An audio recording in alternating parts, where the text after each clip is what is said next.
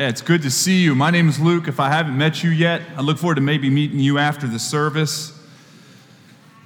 Merry Christmas, by the way. We are on the home stretch.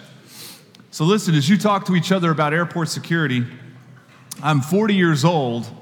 I'm about to sound like I'm an 80 year old, but I'm only 40. I remember a time when you can get your luggage out of the back of your car and almost, almost walk right up to the gate. I mean, it wasn't that long ago. I caught myself thinking about this here recently. I've been flying a lot this fall, and I was doing that two minute drill. That's the drill that you're doing where you're trying to put your shoes back on at the end of the conveyor belt, where you're putting your belt on with the other hand and shoving your laptop in the bag, and those bins are all starting to pile up on each other, and people you don't even know are getting dressed around you, and you're grabbing your wallet. You're, you're sure it's your wallet, maybe not the guys next to you. It's just all of your precious stuff are spread out in these not so clean bins, and you're half dressed, and you can't have any fluids over three ounces. And it's just a total mess. And I remember thinking in my mind, how did it get this way? How did it get this way? We all know how it got that way. Violence had spread to the skies, right? Since the 40s and the 50s, you started seeing some more activity in the, um, the airways. You would see hijackings, you'd see bombings, you'd see other things, and there was always a response. And every time something happened on a plane, the industry would try to kind of get in, work to get in front of it the, ne- the next time. So if you go all the way back to 1969, 1969 is when metal detectors were added to airports, right? That same year, they were training ticket agents on how to spot suspicious behavior. Are they sweating profusely? Are they not very considerate of the other people around them? Are they not considering their own bags? Are they kind of just standoffish? How do they look? A year after that, they started adding air marshals. Two years after that, they started having drug sniffing hounds and dogs all over the airport. 1974, they started adding machines to x ray your carry on. Several years after that, they added x ray machines to scan and to look inside of your checked baggage. And then in 2001, we all know what happened. 2001 was a very pivotal year when it came to airport security. That was the advent of the TSA, right?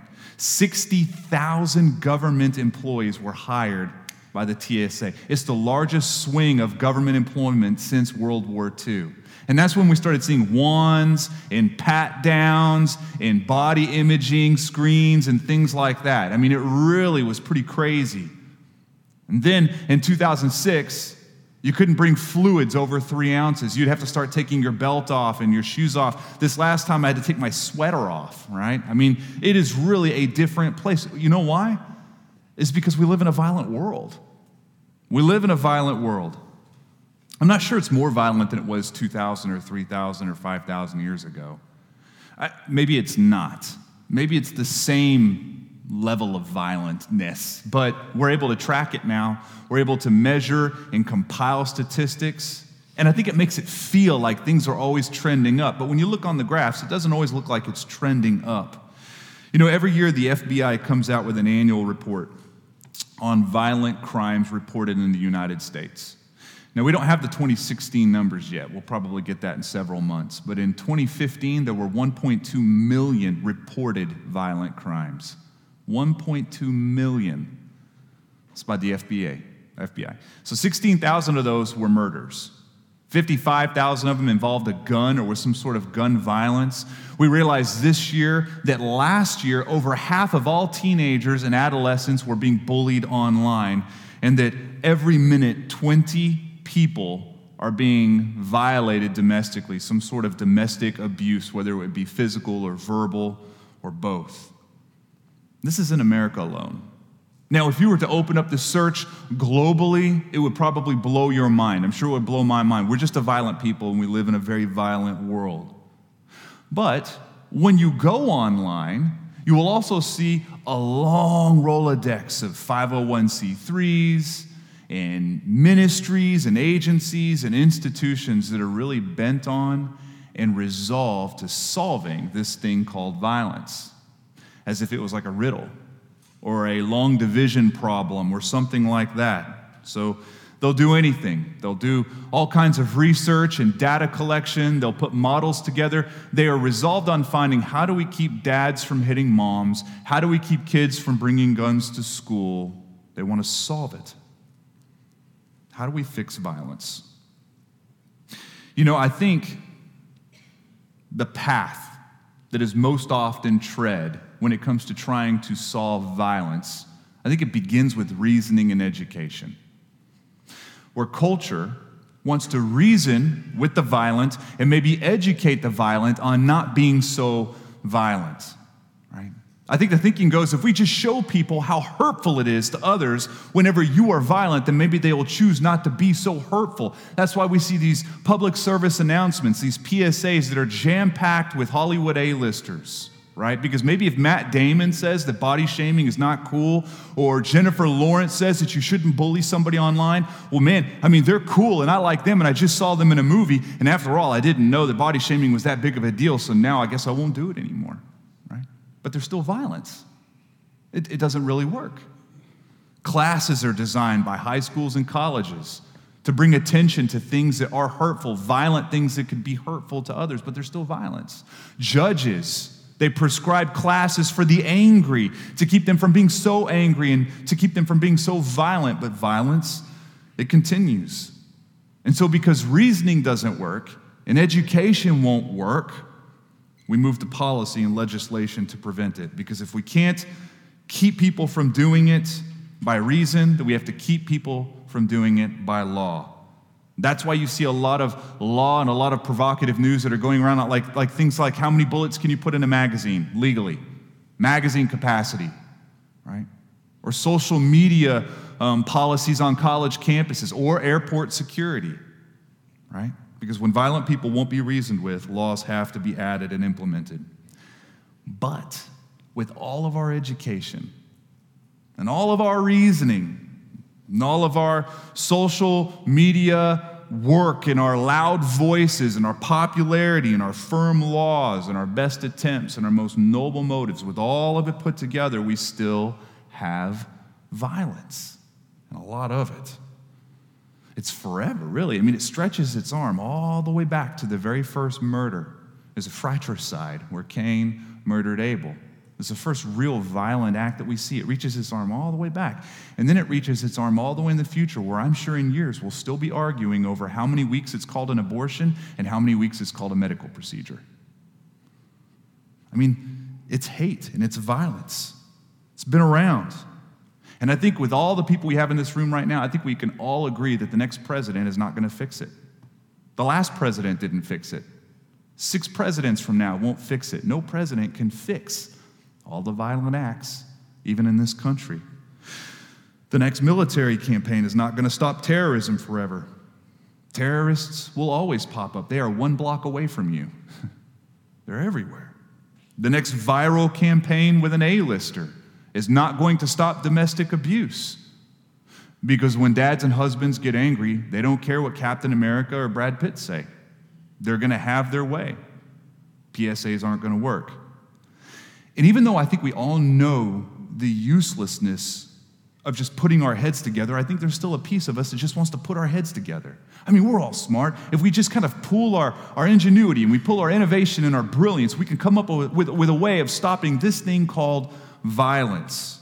But if this could work, how come it hasn't already? Here's a better question Why are we so violent anyway? Why do we do violent things? Because we're violent. I'm violent. You're violent. Why are we violent with each other? Warring against each other with our words, warring against each other with our fists, with our deeds, even with our thoughts. So today we get to finish this look at Jesus' advent, Jesus' coming. And Christmas leads us to see a baby in a manger who will end violence. He'll end it. This thing that we've never even been able to get our arms around, he's going to end it. He ends it corporately, and he will end it individually. So look in your Bible at Isaiah 9. We're going to read the same passage that's been leading us for the last three weeks. This will be the, the final name. We've looked at a baby with four names in this Advent series this year. In Isaiah 9, verse 2, I'll read it with you. The people who walked in darkness have seen a great light. Those who dwelt in a land of deep darkness, on them has light shone. You have multiplied the nation, you have increased its joy. They rejoice before you, as with joy at the harvest, as they are glad when they divide the spoil. For the yoke of his burden and the staff of staff for his shoulder, the rod of his oppressor, you have broken as on the day of Midian. For every boot of the tramping warrior in battle tumult, and every garment rolled in blood will be burned as fuel for the fire. For as to us a child is born, to us a child is given, and the government shall be upon his shoulder, and his name shall be called Wonderful Counselor, Mighty God, Everlasting Father, Prince of Peace. And of the increase of his government and of peace there will be no end on the throne of David and over his kingdom to establish it and to uphold it with justice and with righteousness from this time forth and forevermore. The zeal of the Lord of hosts will do this. So today we get to look at the Prince of Peace, right? Which is by far the most popular name for Jesus in this passage in Isaiah. I mean, it is definitely got the most curbside appeal of all four names. This would be the only name Starbucks would even be willing to consider putting on its red cups Prince of Peace, right? Because everybody's against violence. Everybody wants violence to end. And if you have a plan for peace, you're going to get universal applause every single time, right? It's very PC. I mean, we sing it when we go caroling. When we go, I don't go caroling. When you go caroling, right? When you go door to door like a weird person with your friends with coats on in front of their house and sing to their house, when you do that, you may sing a song that says, Peace on earth and mercy mild, God and sinners reconciled. Peace on earth. Peace on earth and mercy mild. But, but answer me, how does Jesus, how does baby Jesus, how does the Prince of Peace coming to mankind stop a mass shooting? How? How does that happen? How does Jesus coming as the Prince of Peace stop you from flipping out on your food server today for being wrong yet again, or flipping off the person driving in front of you on the interstate because they're on their phone. How does baby Jesus, as the Prince of Peace coming to mankind, stop that? Right? There's a great passage that I think goes along well with this. We're going to look at it in James 4. In fact, if you have a Bible and you want to turn to James 4, you could probably stay there today and do real well you don't have to go back to Isaiah repeatedly. But in, in James, we see a great question and then a great answer. James says, What causes quarrels and what causes fights among you? There it is. Why the violence? James asks. Why the violence? Answer Is it not this that your passions are at war within you? You desire and you do not have, so you murder. You covet and cannot obtain, so you fight and you quarrel. So, what James is saying is, why do you bully and bomb and mock and throw punches and cut with your words and steal and murder? Why do you do these things? Very simple. You have hungers and passions inside of you that are starving to death and have not been met. In other words, we have war around us because we have war within us. Very simple. Very simple. We have internal violence we cannot solve, so it turns to outward violence. We have angst and alienation inside, so we externalize it and we tear the world apart because we can't have what we want to have. We have passions that won't be met. We have hungers that remain hungry. I think if you break down all of the FBI's 1.2 million violent acts, behind them you will find 1.2 violent angst warring inside people. People who are struggling, unsatisfied souls, 1.2 million of them at least. From neighbors cussing at each other to a suicide bomb and everything in between, we want but we do not have. So I want you to consider this context again. Now, we've looked at the context of Isaiah the last three weeks. I'm just going to remind you Isaiah prophesying to Judah, Judah is watching as an enemy power is sweeping through the land and scooping up everybody. No one can stand in their way. They're just destroying nations and cleansing culture left and right, left and right. Right? Even, even the most powerful of them, Israel to their north, gone. Israel will never be the same again after this. Gone. So, what do they need? They need a peacemaker. They need a peacemaker. Eugene Peterson wrote a Bible translation called The Message. It's not a very literal translation at all, it's what we would call a paraphrase, but I like how he says verses 4 and 5 in Isaiah because it, it, it starts to feel wooden in what we just read earlier. He says this The abuse of oppressors and cruelty of tyrants, all their whips and clubs and curses is gone, done away with. The boots of all those invading troops, along with their shirts soaked with innocent blood, will be piled in a heap and burned, a fire that will burn for days. What exactly is God saying through Isaiah to Judah? God is saying all violence will end. All violence will end. Christmas actually marks the beginning of this end, right?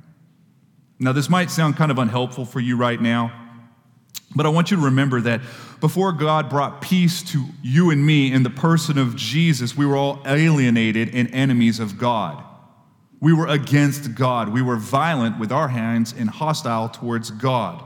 So that's how the Prince of Peace finds us wandering, a violent people, an unwound people, an unsatisfied people, violent within ourselves, violent with others, hungers and passions that are inflamed, yet starved, wanting, not having, hungering, not getting. And because we don't know what to do with our passions and our hungers, because we don't know what to do, we let the culture minister to us and lead us and suppose some answers for us. This is why you can't watch a movie today without there being a character, a key character with angst, warring inside, angst, difficulties, right? Passions that aren't being met, hungers that aren't being fed, alienated, cut. They're everywhere. This is how we like it. It resonates with us. That's why we don't like movies so much that have a hero that is not flawed even a little bit. We even want our heroes flawed. You know, I looked at the top 25 highest grossing movies of all time, and they all have a key character with unmet internal passion and angst. They all warred within, every single one of them. Batman. Uh, he's angsty, isn't he? Frodo. He's angsty for many hours, Frodo is, right? Elsa, put Elsa's face up there. Look at her angry face, right? Look at that face. Unsatisfied, right? Totally rude to Olaf, who didn't do anything except sing and dance around and do stupid stuff, right? And look at that face. Think of your five favorite songs. Put the lyrics down to your five favorite songs and read through them and see if you don't see someone getting dumped, left, there being some angst, some unsatisfaction, hunger's not getting met. Johnny Cash made a career out of this, did he not? Look at your, your, your Netflix queue. All those shows have key characters that are full of angst. YouTube, pregnant with videos with road rage or anger compilations or people just ranting just for the sake of ranting. So, yes, Western pop culture, it can imitate angst and being unsatisfied, it could depict it, but can it minister to it? I mean, can it solve it? I mean, it tries, doesn't it?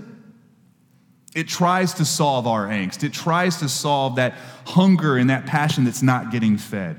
It always looks a little bit like you got to get the girl first, or you got to get the guy first, or you got to get the job first, or the recognition, or money will bring you peace inside, or power will bring you peace inside. Value, comfort, worth, security, glory, these things. It's the American dream.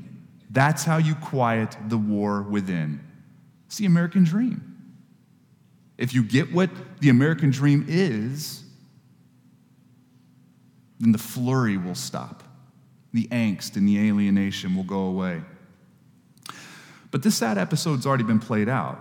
We see Solomon speaking directly to this in Ecclesiastes, right? Now, we're not going to read these first two chapters of Ecclesiastes. I can't wait till we go through it as a church, go through the book, but I'm going to summarize the first two chapters for you real quickly. It is Solomon angsty inside, unsatisfied, hungers, passions, looking for peace, can't get it. And he says, I know what I'll do. I will get all the knowledge in the world. If there's something to be known, I will know it. And then the war will stop, it will be quiet, and then I will have peace. But it doesn't work. So he says, okay, then what I will do is I will act wisely and I will walk uprightly and I'll do all the right stuff. And then the war will stop within and I will feel peace finally. But then that doesn't work, does it? So he said, I know what I'll do. I'll work. I'll overwork, and then I'll overwork on top of that, and I'll achieve, and I'll achieve, and I'll achieve more and more and more. And then the war inside will stop, and I'll have peace. But it doesn't work. So he says, I know what I'll do. I'll indulge myself and accumulate stuff as much as I can, and then, then it's got to work. I'll stop and quiet the war within, and then I'll have peace. But he keeps coming back to the same statement all is vanity and striving after wind.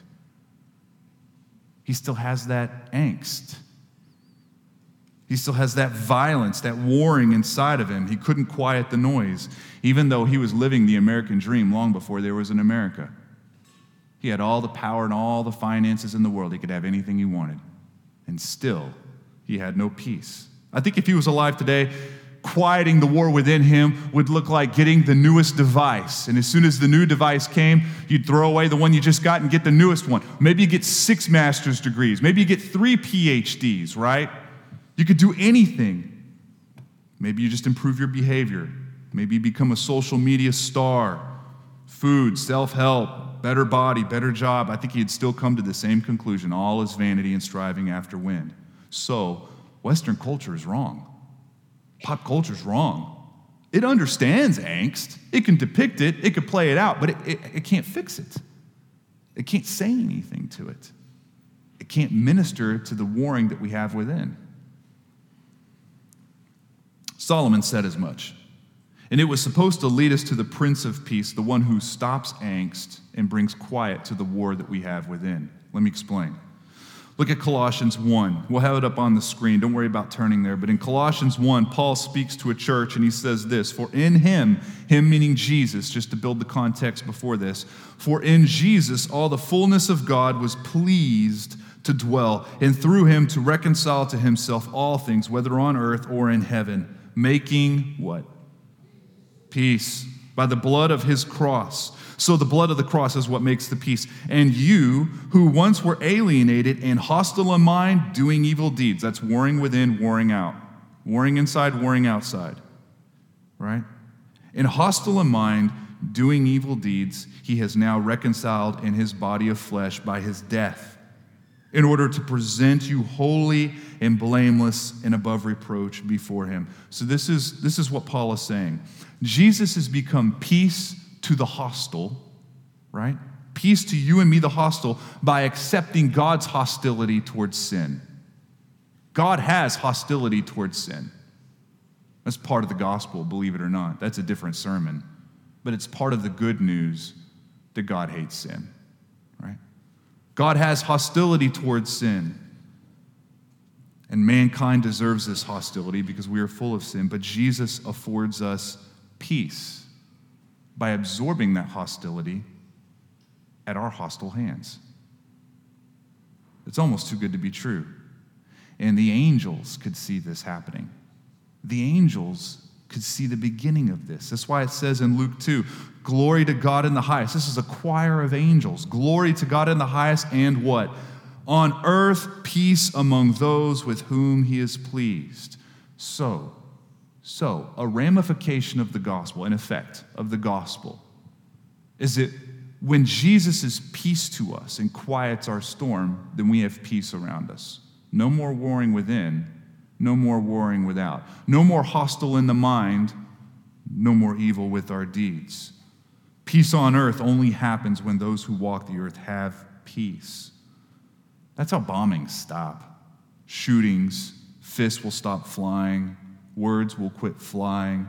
It's when we have peace inside of us. We war because inside we are at war. And inside we feel an alienation and an angst. Think about it, just even this week for you.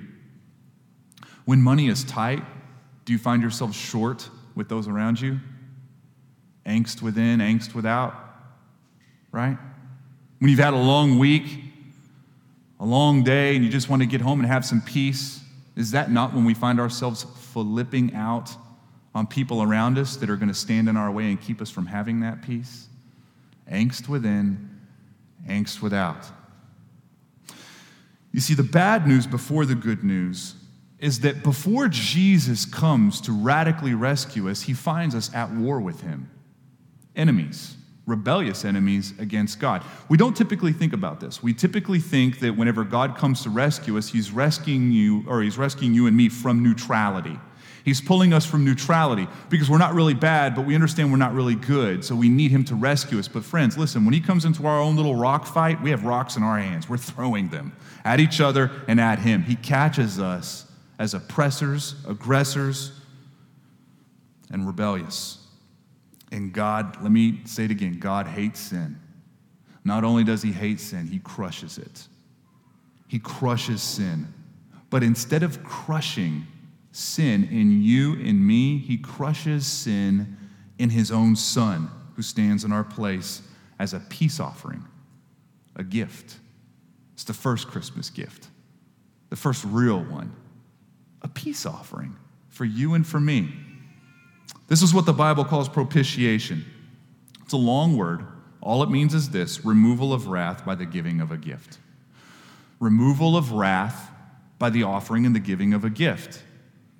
It's the stopping of hostility, it's the stopping of wrath by offering something. And that is what we see in the cross. Isaiah 53, it says it this way same prophet, same 700 years earlier. He says, But he was pierced for our transgressions, he was crushed for our iniquities. Upon him was the chastisement that brought us peace.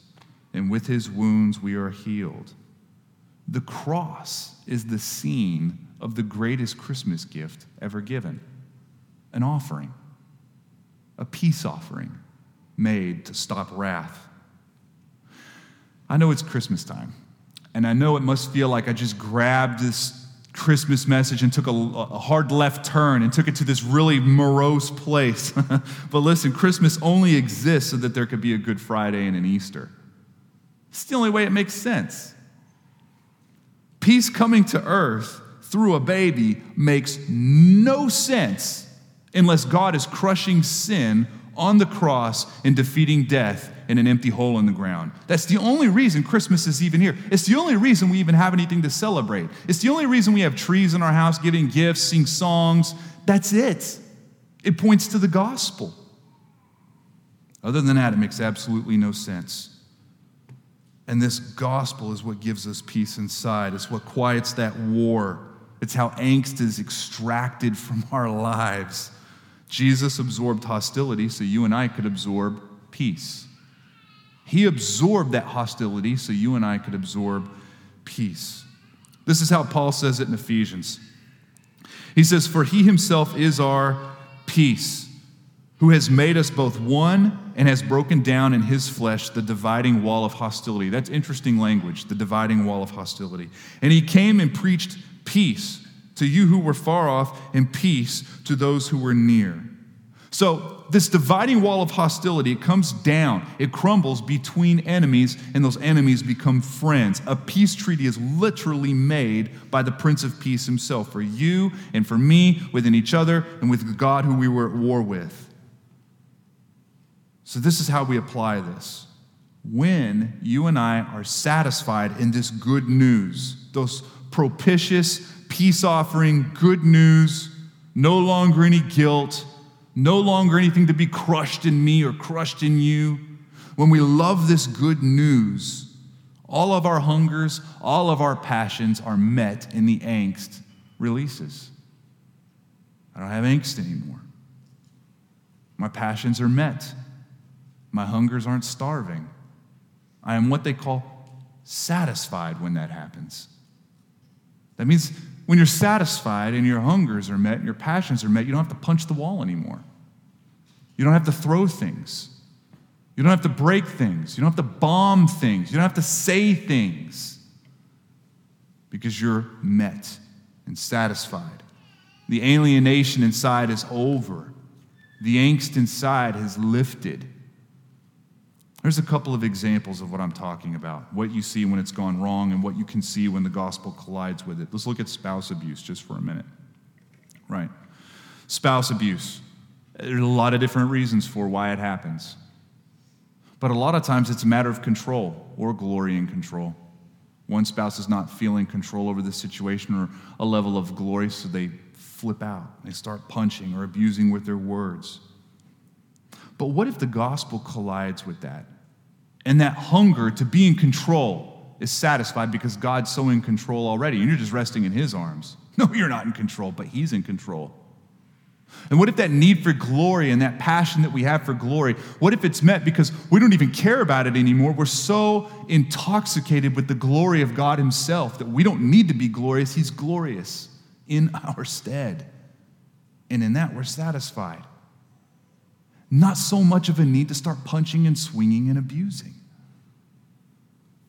What about hate crimes, bullying, even racism? You know, they don't look like they have very much in common, but they all start to go back to some of the same tree trunk like areas because the real reason that there is social media bullying and the real reason we see hate crimes is because people, the aggressors, the violent ones, they don't feel valuable. They don't feel like they can do anything to make themselves feel accepted and worthy and valuable. So the best way to do it is to devalue somebody else.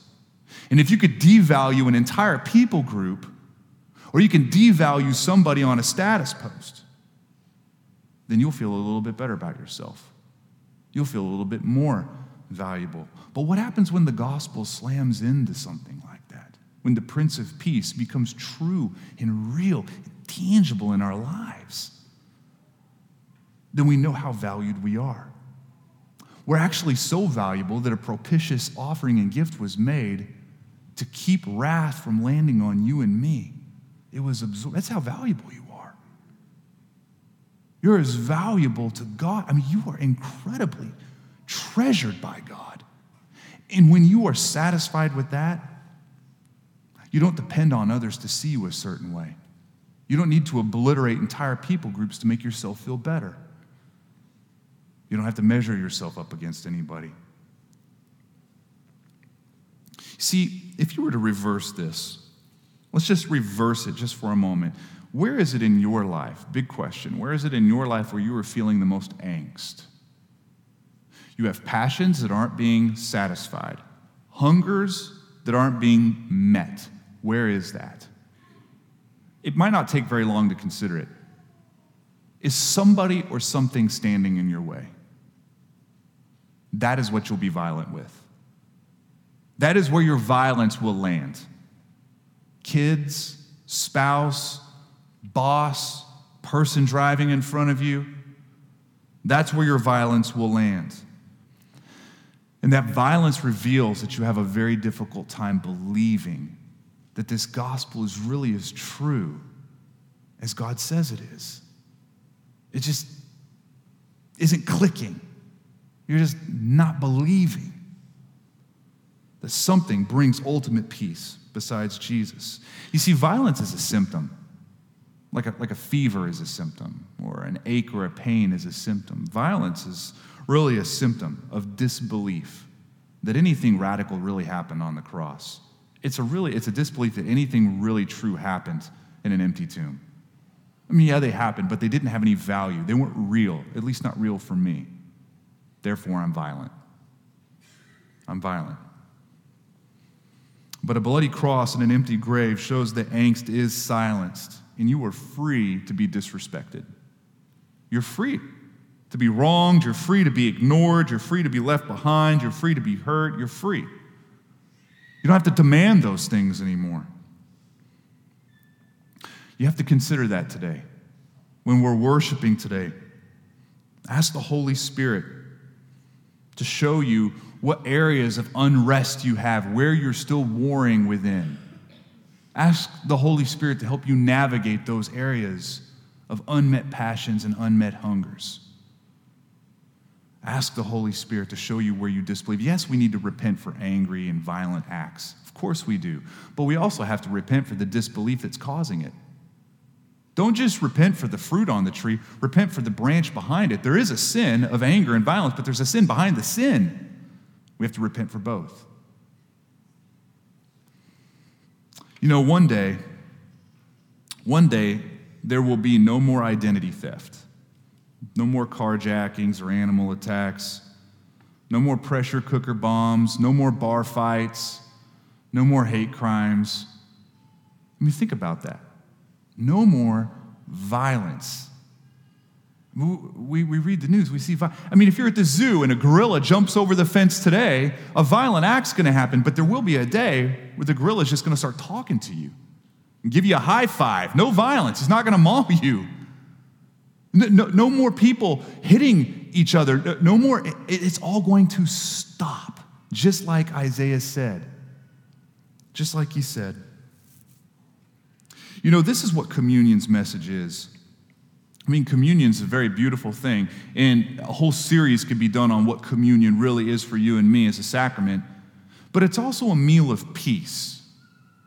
You see, back in the old ancient world, whenever enemies would fight, what ratified a peace agreement was a lot of times just having a meal with each other. Because if I'm eating, I'm not fighting you. We've slowed down, we've come together, I'm putting down my implements of war to pick up food it was a piece of fellowship that said we were enemies, but now we are friends. So, communion, what we celebrate as communion, is a very unique table because food will ratify peace. Except in our case, we dine with the one who supplied the food himself.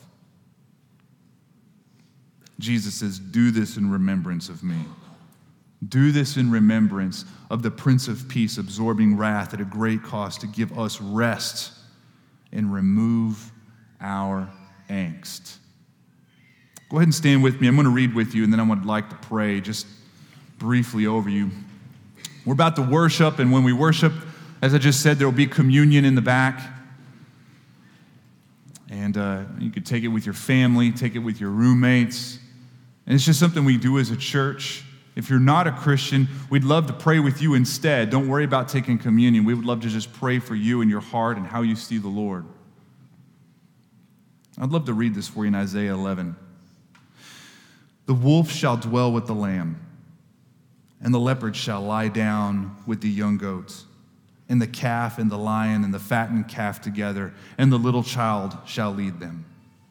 The cow and the bear shall graze their young shall lie down together, and the lion shall eat straw like the ox. The nursing child shall play over the hole of the cobra, and the weaned child shall put his hand on the adder's den. They shall not hurt or destroy in all my holy mountain, for the earth shall be full of the knowledge of the Lord as the waters cover the sea. How do we know this? Isaiah told us of the increase of this baby's government and of the peace, there will be no end.